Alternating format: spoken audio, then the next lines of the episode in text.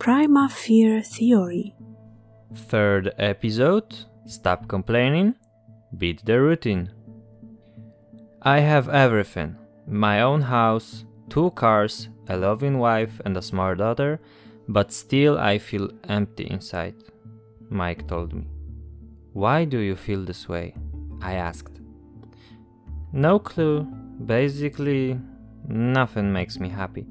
It is hard for me to get up in the morning, and when I finally do, then I'm not in the mood to do anything. He was really gloomy.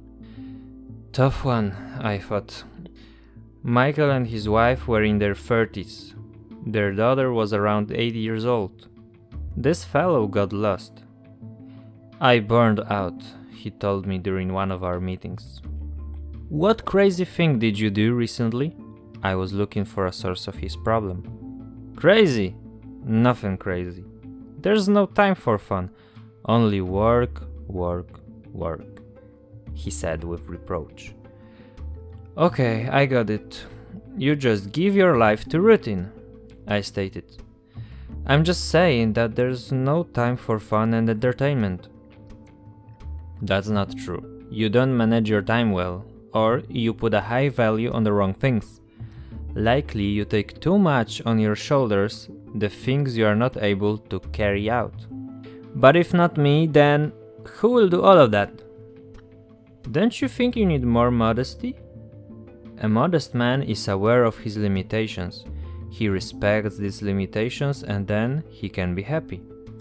Only if you are happy you can make others happy. Also, there are no indispensable people. The world won't end without you it will continue to exist. Routine is terrible. Because of it, we easily lose our joy and we don't appreciate what we have. And we have a lot. How to cope with routine? Let your heart to have some fun. Don't enclose it in four walls. Take up challenges.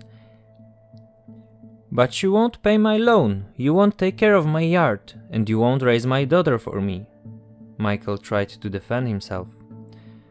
Of course not, it's your business, but the question is what are you doing to change your situation? We humans have an interesting and positive quality we want to be consistent.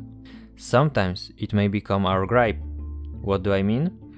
Usually, if we say something, we want to do everything to confirm that what we said is true. Example your wife asks you a tricky question. Do you like watching action movies? You say, Yes, I do. She got you. Now it will be very hard for you to get out of going with her to the cinema, though you know her main goal is to end up eating supper in the restaurant drinking expensive wine. So, we want to be consistent. But is it always good? If you see that something is wrong in your life, that your manly heart stops beating, that relations with your wife and children are not like they should be, you must change something. Even though these changes might be radical. These changes will boost you with energy, so don't be afraid of them. Try to be flexible. Life sometimes is like a business. Only companies which know how to adjust to swiftly changing conditions will survive on the market. The same with us. We don't live anymore in times when one worked his whole life for one company, had a flat, and time flew by.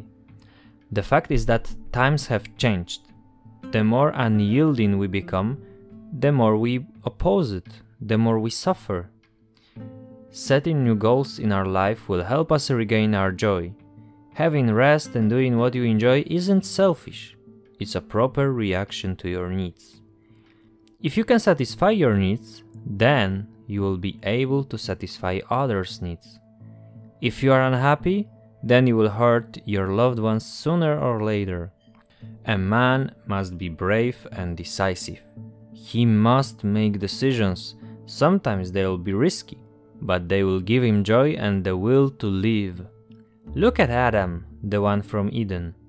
God gave him a brave heart and never told him to sit in one place arranging a comfy flat in Eden. Adam had to conquer and develop new lands of the earth.